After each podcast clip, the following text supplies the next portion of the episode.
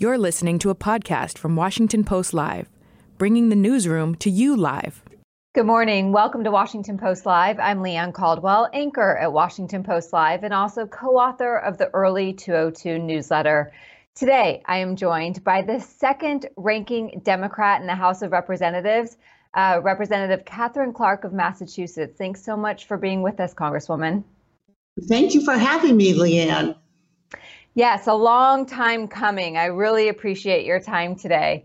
Um, I do want to start uh, with some news of the day.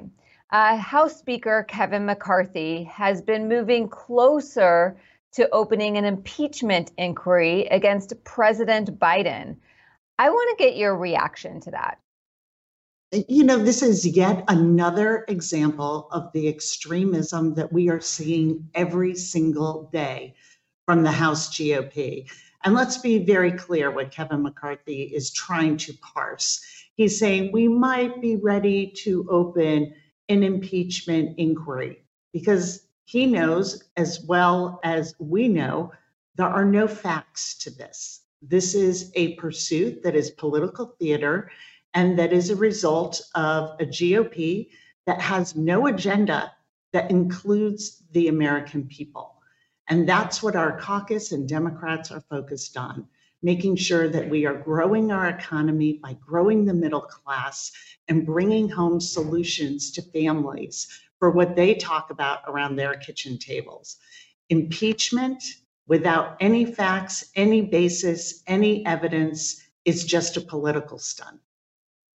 Republicans have ongoing investigations into the president, including mostly his son, Hunter Biden, his business dealings, um, a plea deal that he made with uh, the Department of Justice over back, uh, back paid taxes. Do Democrats have a strategy long term over the next several months on how to push back against this, especially if this does move into the impeachment inquiry phase? Our strategy is going to remain the same. We know our why you know, Speaker Pelosi always said to us, know your why. We are here and united as a caucus in, in a way that is really something that I haven't seen this level of uh, unity and commitment to fighting for the American people. And what we are seeing is a complete lack of Republican agenda to do that. And so we're going to remain while the chaos and the circus continues from House GOP, fighting for them. And that means, you know, celebrating the one year anniversary of the Inflation Reduction Act that helped us reduce healthcare costs for Americans dramatically. $35 a month for our seniors who need insulin. That was the cap the Democrats voted on and put in place with the Biden administration that we didn't garner a single Republican vote. And what did we see come January when that went into effect? We saw all the major makers of insulin in this country expand that cost cap to private citizens as well, those not on Medicare. So that is exactly where we're going to remain focused and putting into place all the bills from the 117th Congress that we were able to put out there for the American people, whether that's rebuilding infrastructure, whether that is bringing manufacturing jobs and plants back to our shores, and whether that is defending our planet and making sure that we are fighting to keep the historic investments we were able to pass last year and fight off all the attacks from the House GOP on that progress and on yeah. the urgency of fighting for climate. Congresswoman, is Hunter Biden a liability for President Biden? Hunter Biden, let's let's review the facts here as well. Hunter Biden today is entering a plea agreement. This is a case that has been looked at by the uh, Trump DOJ as well as the Biden DOJ. And this is the result. It is not up to politicians to come in and insert themselves into this legal proceeding.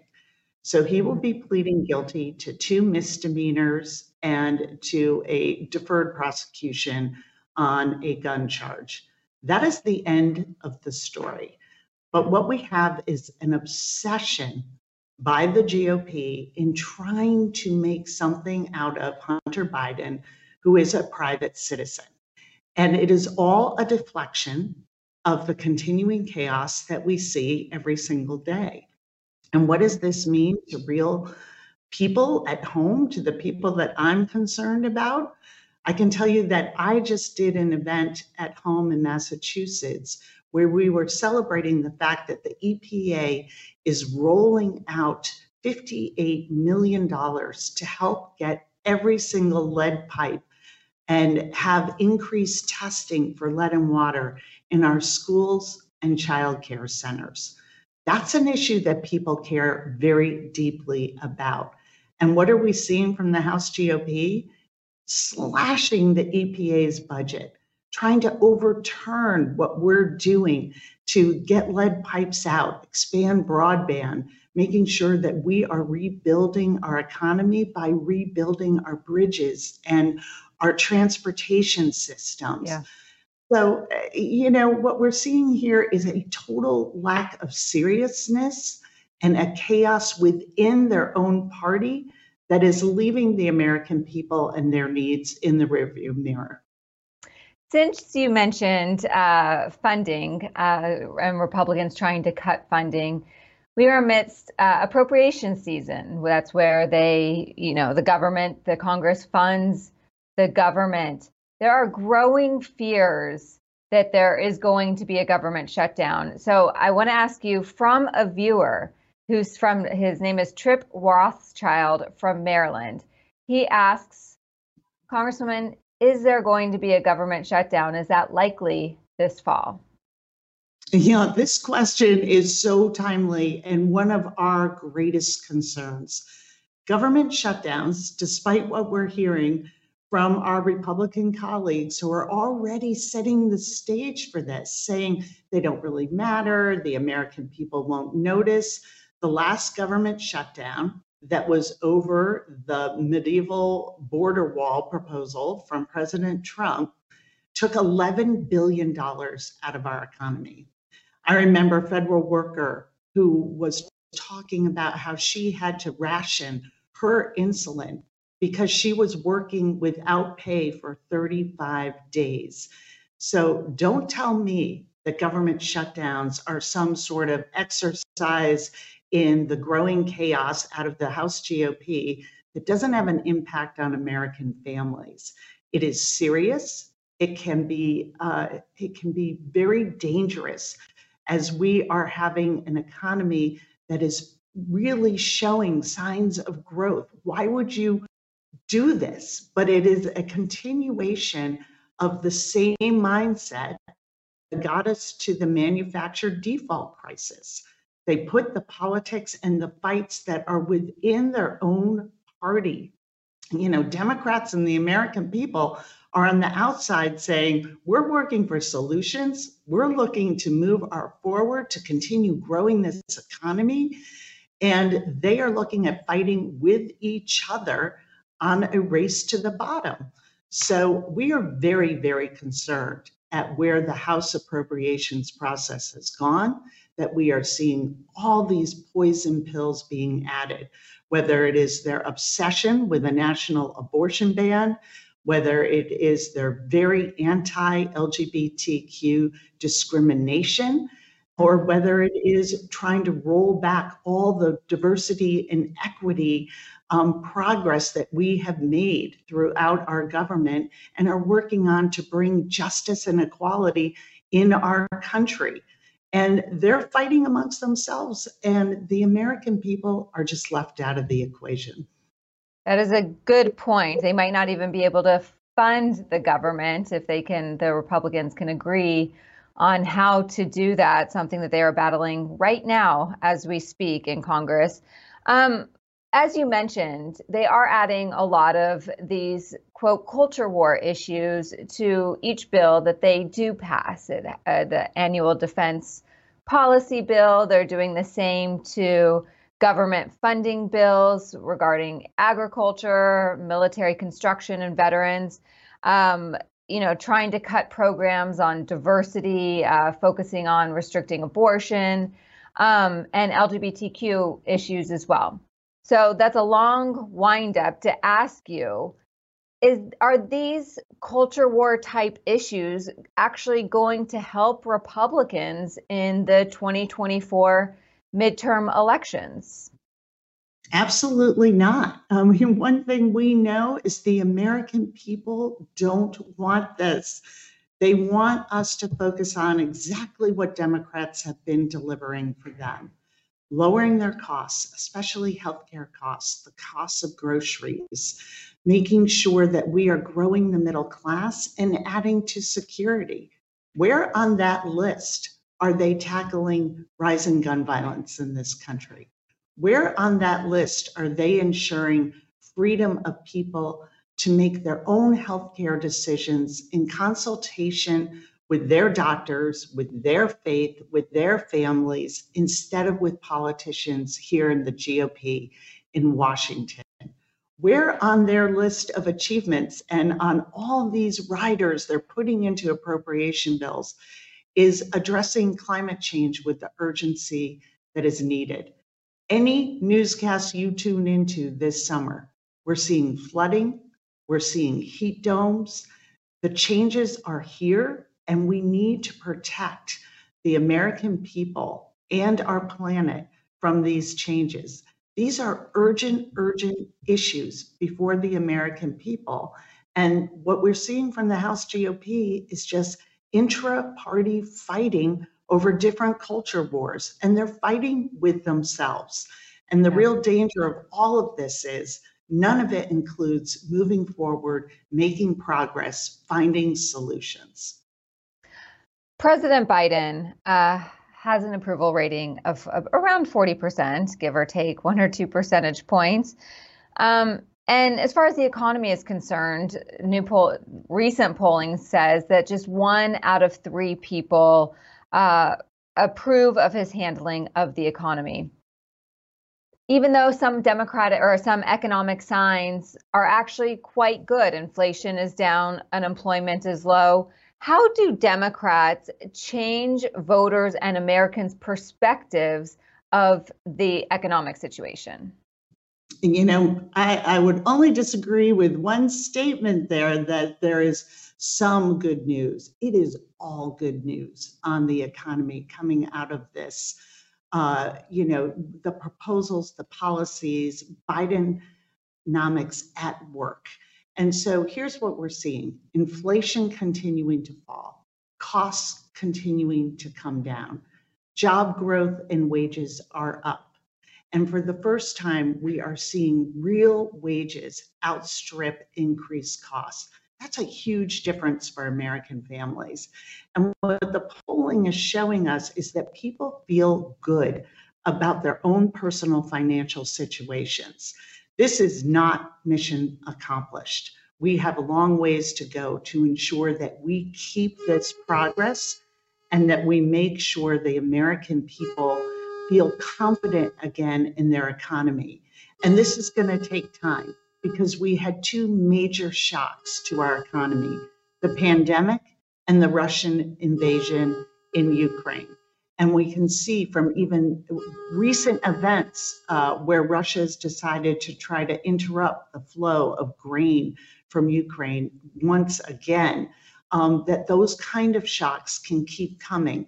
And that adds to anxiety that people already feel. But the economic news is good. And people have high job satisfaction right now. And we have to make sure that we continue to tackle bringing down the costs of healthcare, which we Democrats have done around prescription drug prices, around the cost of insulin, keeping premiums low.